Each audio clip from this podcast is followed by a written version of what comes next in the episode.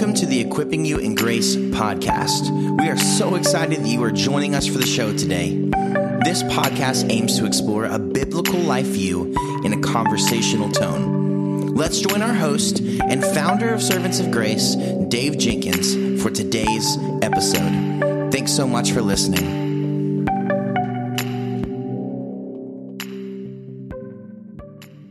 Welcome back to the Equipping You in Grace podcast. My name is Dave, and I'm the host for this podcast. And with me today, I have my friend Dr. Kidd. Dr. Kidd, welcome back to the show. Thanks for having me, Dave. Of course, of course. Well, can you uh, just catch us up on what's going on uh, in your in your life, your marriage, your work at MBTS and Baylor? What, what writing projects are you working on these days? Um, the main thing I'm, I'm working on long term right now is a book on Thomas Jefferson. Uh, that's that's a kind of I'm calling it a sort of moral biography of Jefferson certainly includes his religious beliefs and uh, why he did an edition of the Gospels with most of the miracles cut out, including the resurrection, um, and uh, issues about his um, relationship to slavery and Sally Hemings and all, all those kind of non-controversial issues. You know. Yeah, for sure. That those those are con- controversial. I I look forward to that one. Um, I know that's going to be uh, really beneficial. And you you were telling me about how your other book is doing, and that's also uh, off air, and and that's very encouraging to, to hear that it's getting such a good reception. So yeah, my book on who is an evangelical, it's definitely a timely topic, and it seems like there's a good amount of media interest in that in that topic, and even a, I think a realization in the media that the way that they've talked about evangelicals in politics has not been super helpful in a lot of cases. So I, I've been really gratified by the response that book has gotten. Well, that's really cool. That's really cool. I'm I'm really happy to hear that it, that's doing so well, and uh, I enjoyed reading it. So uh, thank you for writing it. Well, you, I know you have a new book coming out here um, in the next couple days, um, next week, as we're as we're talking now today. Uh, so can you just tell us about this book, America's Religious History, Faith, Politics, and the Shaping of a Nation? Why you wrote it, and how do you hope it'll be received? Yeah, so this is a, a new book that I've done with Zondervan, and it is uh, an overview of American religious history. You can tell by the title, though, um, of course, as, as, you would expect, I give a little more attention than maybe an average American religious history book would to evangelical history. But I, but I do try to give the full range of attention to uh, Catholic and Protestant Christianity, but also uh, some attention to Judaism and, and some other non Christian religions. And, and so um, part of what I'm trying to do here is just give an, an overview for anybody who's interested in the kind of broad scope of American religious history. But also, certainly, I would be very happy if uh, if the book is used in American religious history courses and uh, history departments and uh, seminaries and, and, that sort of thing. So I, I, think you know for any pastors or, or uh, other listeners who want just sort of a good standard one volume a, treatment of, of American religion from the colonial period to the present, that's that's kind of what I'm shooting for. Well, that's that's wonderful. I I enjoyed reading it. Um, I I did take a class. I think I told you this last time we talked, and and the history of American philosophy, and so that was uh, that was fascinating when I took that uh, over a decade and a half ago. Felt like this was a good good refresher and uh, on on a lot of points that uh, I I learned about in that class. So I, I think anybody just interested in American history in general would would find this very helpful, and it's easy easy well written um, as you would expect from Dr. Kidd, and so it's it's easy to read. Um, but it has a lot of information, and and uh, you'll be you'll be helped by reading it. So thanks for writing it, brother. You're welcome. Can you help us understand how theological convictions help shape life in New England? Yeah, well, one of the uh, early themes of the book is looking at the the range of the colonies, uh, uh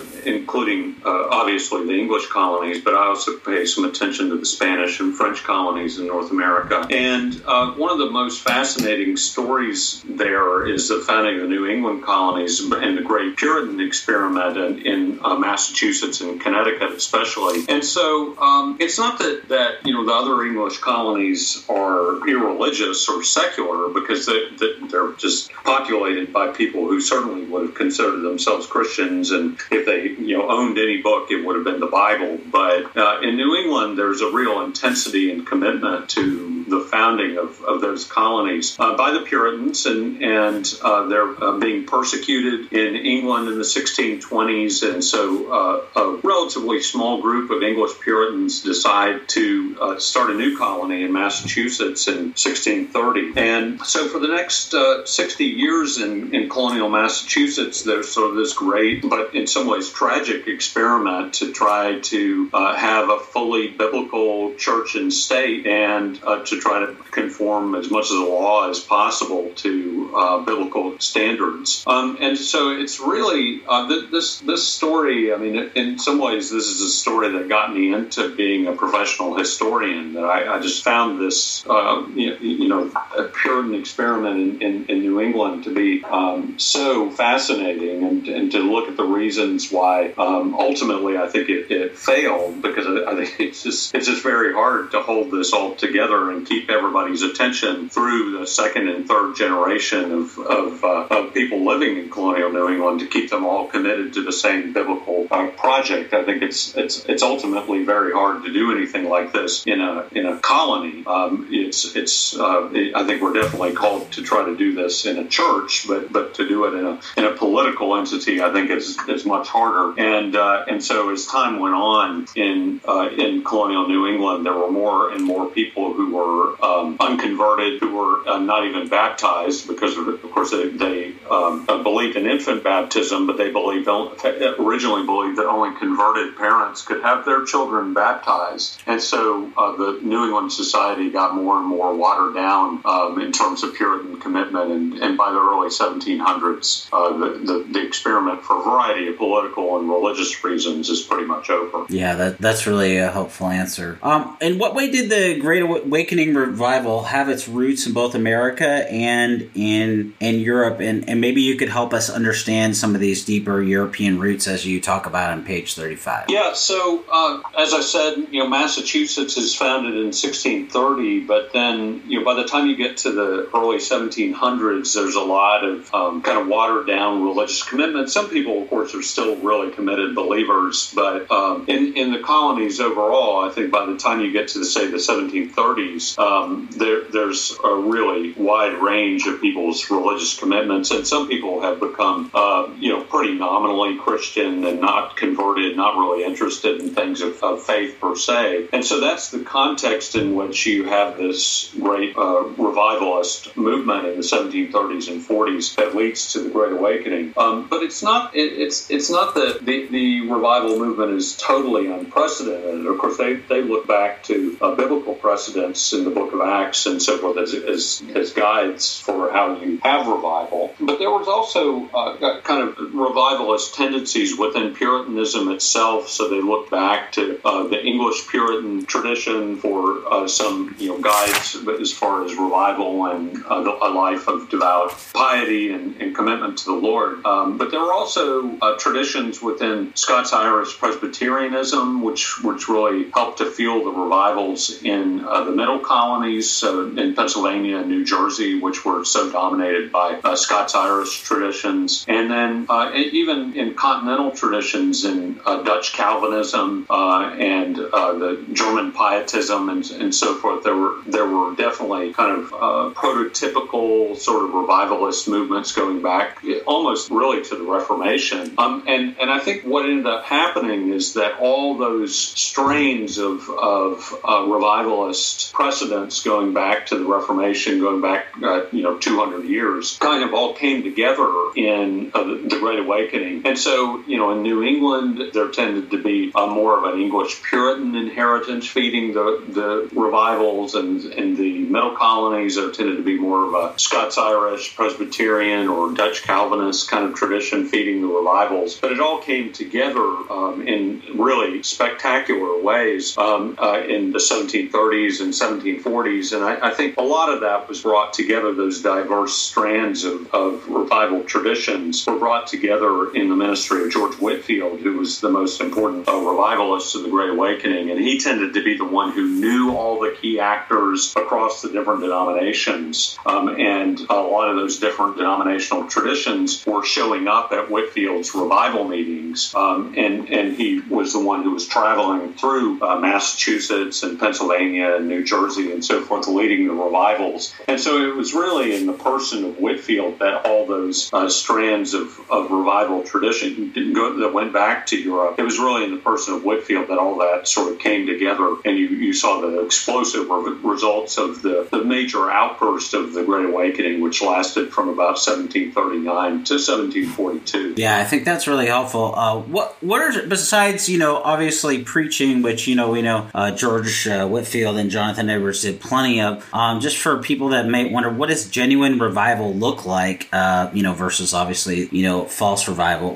What would you what would you say to them? Well, I think that to me the one of the the key factors is that um, the the pastors in the 1730s really began to call in in earnest for their people to pray uh, for revival, um, and uh, and and what they meant by that is that they wanted a, a, an outpouring of the Holy Spirit for um, mass conversions, but also to bring nominal people or, or, people who were believers but weren't that serious about their faith to get them to be uh, you know fully committed to the Lord. Um, and, and I, I think that that was a key moment because of course you know lots of people in the colonies had been praying before that. It's not as if they were without prayer, but I, I think that the Puritans especially tended to be so focused on morality and, and, not inappropriately, but but they, they, tended to get I think the cart before the horse sometimes that they would uh, especially the more legalistic pastors would would kind of berate their people about you know you need to be moral and you need to observe the Sabbath and all these, these kind of things, which uh, you know is is all well and good, but but they might have at times forgotten about the importance of conversion uh, preceding um, that kind of godly morality, and that that morality is is better seen as an outgrowth of a, of a converted heart. And so I, I think in the 1730s and 40s they got that that theological issue uh, I think brought into focus a little bit better, um, and and they also realized that uh, human effort is not going to lead to uh, revival so much as uh, an outpouring of the Holy Spirit, um, and and so uh, certainly as a believer, I think what what happened is that there was an uh, an outburst of prayer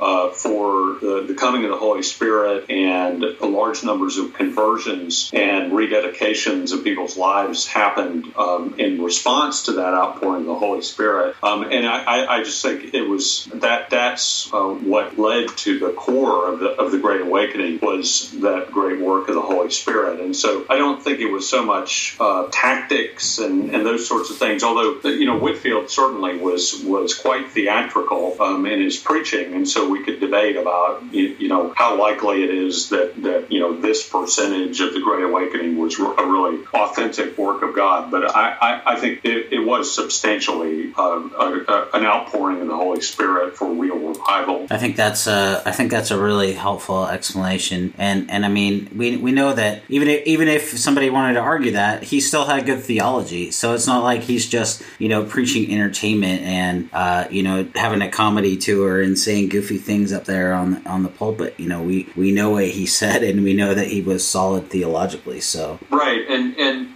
was um, I mean even to the point of being uh, quite a controversialist about uh, Calvinism and so forth. I mean he he famously fell out with John Wesley over the differences between Calvinism and Arminianism. And, and his his preaching is um, when you go back and you read his sermons, it's rigorously biblicist. Um, and, and, so uh, he is preaching to people, um, even in his evangelistic sermons, he's preaching to people who know the Bible really well. Um, and so I, I, think you know if, if Whitefield was plopped down in our situation today, I think one of the differences he would find is he just couldn't take as much for granted about how much people knew about the Bible. Um, but but uh, so you know, he, I think he probably would have preached differently if he was in 21st century America. But the, the point is is that Whitefield's preaching was uh, heavily theological and biblicist, uh, and and so some, you know some historians have, have, tried to portray him as being sort of uh, vacuous theologically, and it, it's just not true at all. Yeah, that that's really helpful. Well, can you tell us a little bit about the work of Adoniram Judson and William Carey and their influence on global and domestic missions today? Yeah, so of course, missions have been part of the Christian tradition from the very beginning. Um, you know, you know, the,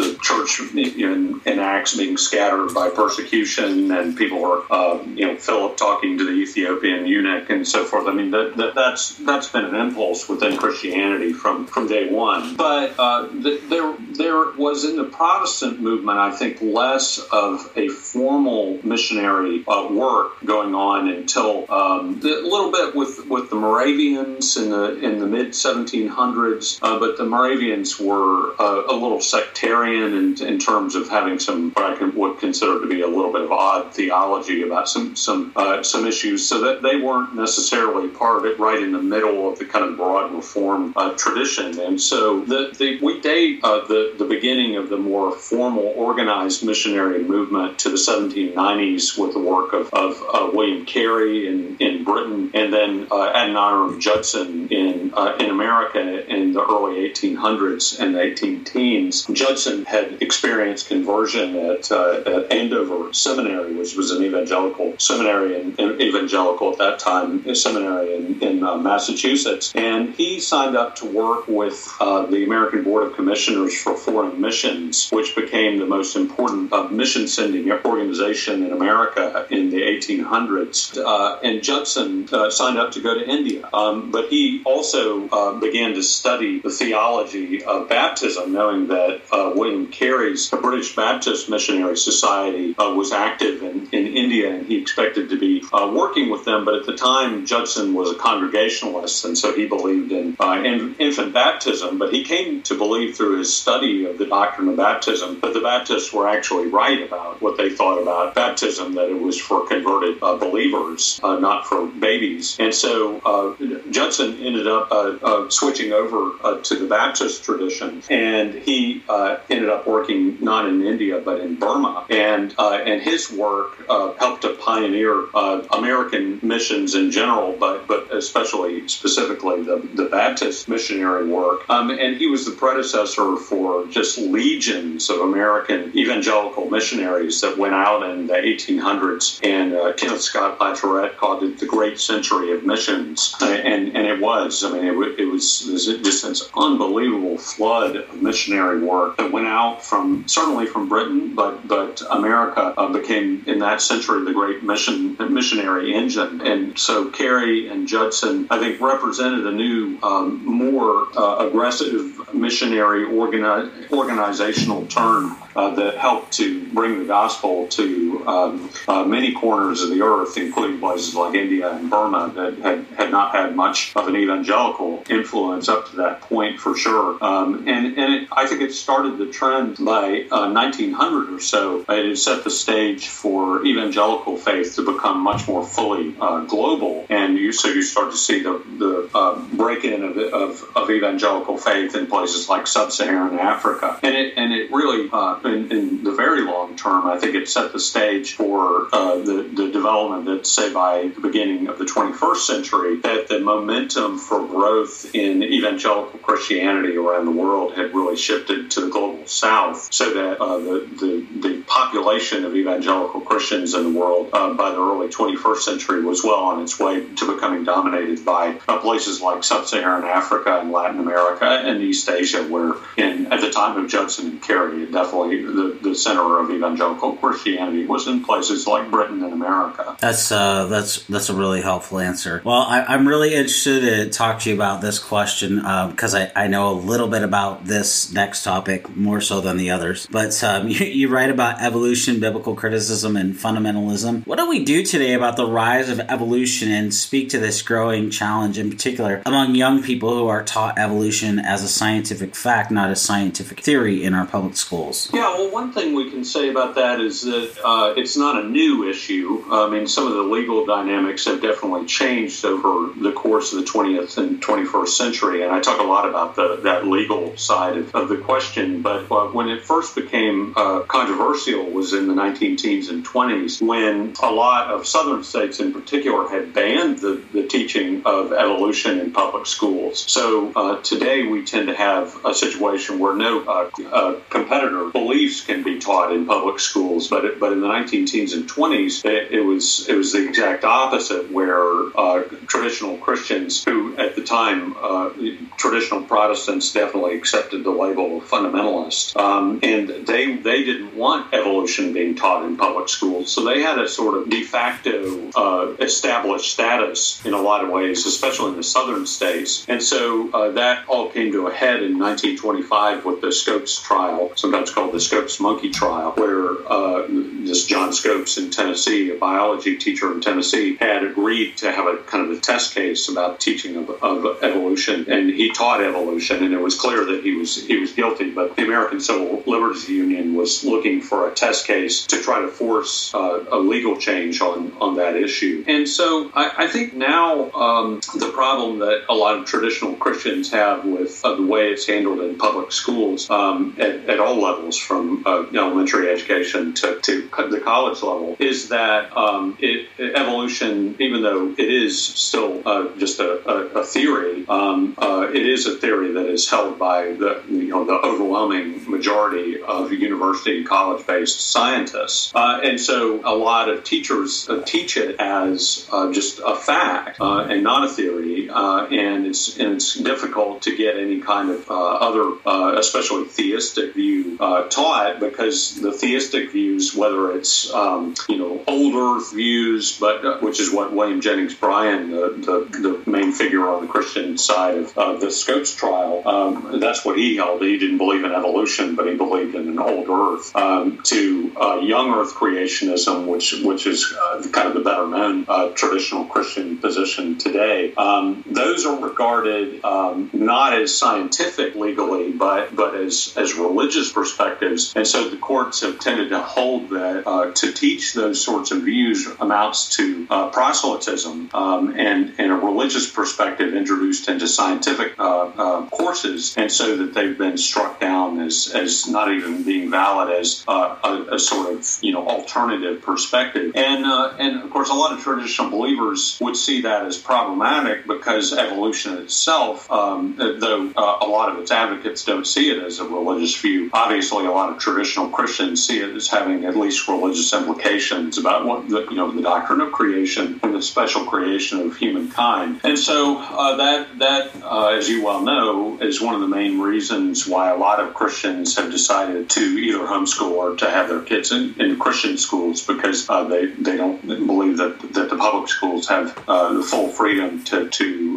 uh, even have a Christian uh, view on on um, creation and so forth, even represented. So so it's a it's a real problem, I think, legally and theologically. Um, but that's that's the way that it's played out, especially starting in uh, uh, the 1960s and 70s in American law. Yeah, I think that's a really helpful uh, answer. I, I don't think that the answer is uh, for our kids to be taught that in in in the in in our schools. I think the the solution is we have to teach it in the church so that when they go to the schools, they know how to deal with that. They can discern between this is right and this is wrong from a biblical worldview, which I think in some cases, I, I feel like some maybe youth pastors need to be reminded that uh, they're supposed to preach the whole counsel of God uh, to high school students. Not saying that all youth pastors don't. I'm not saying that making that statement or that claim, but but we need to. The youth need solid doctrine, and they they can handle it. I mean, they're they're studying math and all these other things, they can handle, you know, uh, a, a, solid uh, expository sermon uh, where they're challenged from the Word of God about creation and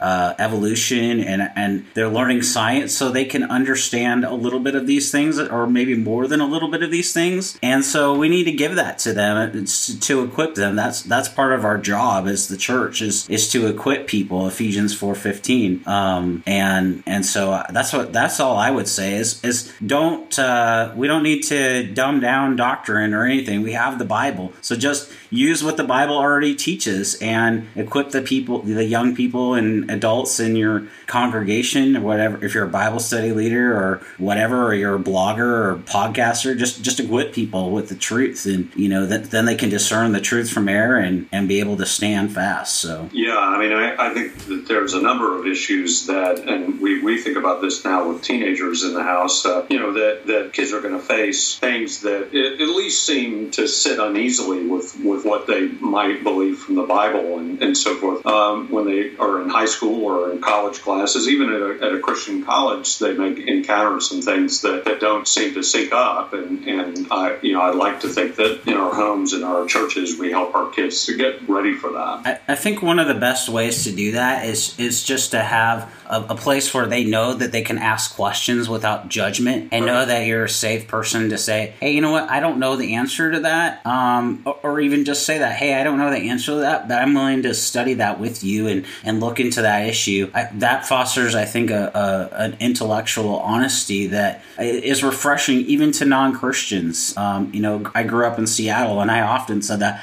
I don't know, but guess what? I, I'm gonna go find out and and let's go and uh, grab some coffee and food and, and talk and, and people just really appreciate that. So yeah, that's right. Yeah. Where can where can people find you on um, on social media and and more about learn more about your newsletter, Dr. Kidd? Yeah, so I'm probably most active on Twitter at Thomas S Kidd, uh, K I D D, and but I'm also on Facebook and Instagram. And uh, if you go to my uh, Twitter homepage, uh, you can find there the sign up for my uh, news newsletter that I send about every two weeks, and it deals with uh, issues. I, I, write there about uh, more professional issues and, and challenges of work life balance and, and writing issues and, and so forth. And then I also uh, blog at Evangelical History at the Gospel Coalition's website, where Justin Taylor and I co blog on uh, a lot of religious history issues, but especially about the history of uh, evangelicalism. Yeah, guys, if you're not already subscribed to that newsletter, I encourage you to rectify that today immediately immediately. Uh, it's it's a wonderful resource that'll that'll help you with your writing. So I would just commend that. Uh, well, well, Dr. Kidd, just as we wrap up this conversation, um, can you give us a few takeaways? One of the um, one of the main points I'm trying to make in the book, um, America's Religious History, is that um, th- there's a tendency to, to think that um, that American uh, religion used to be a lot more unified than it is today. Uh, I think a lot of believers, especially, see it this way that, you know, there was a time where we were all kind of on the same page as far as religion goes,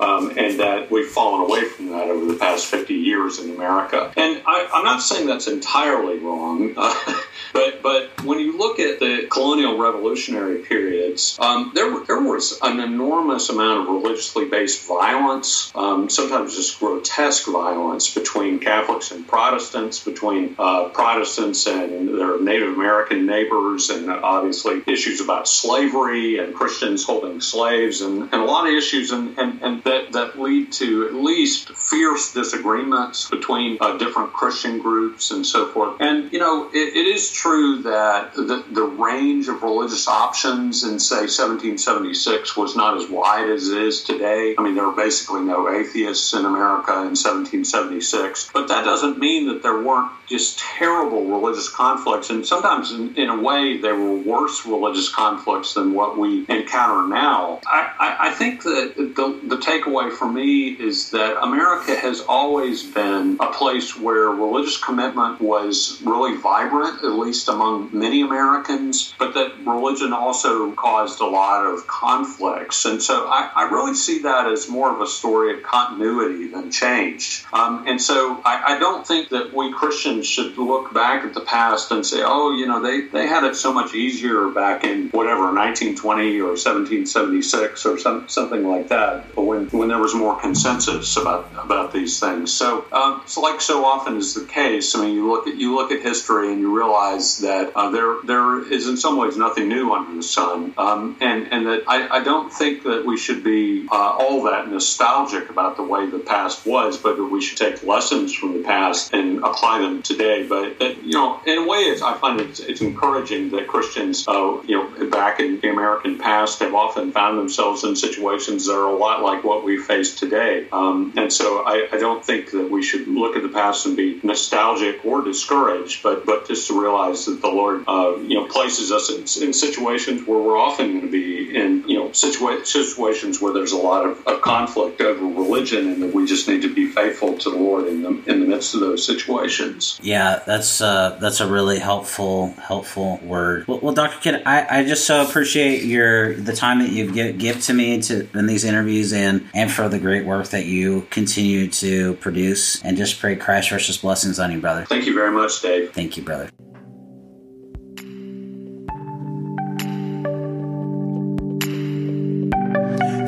So much for listening. We hope that you were encouraged by today's episode. Don't forget to subscribe and leave us a review wherever you get your podcast. For more uplifting and thought provoking content, please visit us online at servantsofgrace.org. You can also follow us on Twitter and Instagram at Servants of Grace and on Facebook at facebook.com slash servants of grace. We hope you have a blessed day and we will see you next time.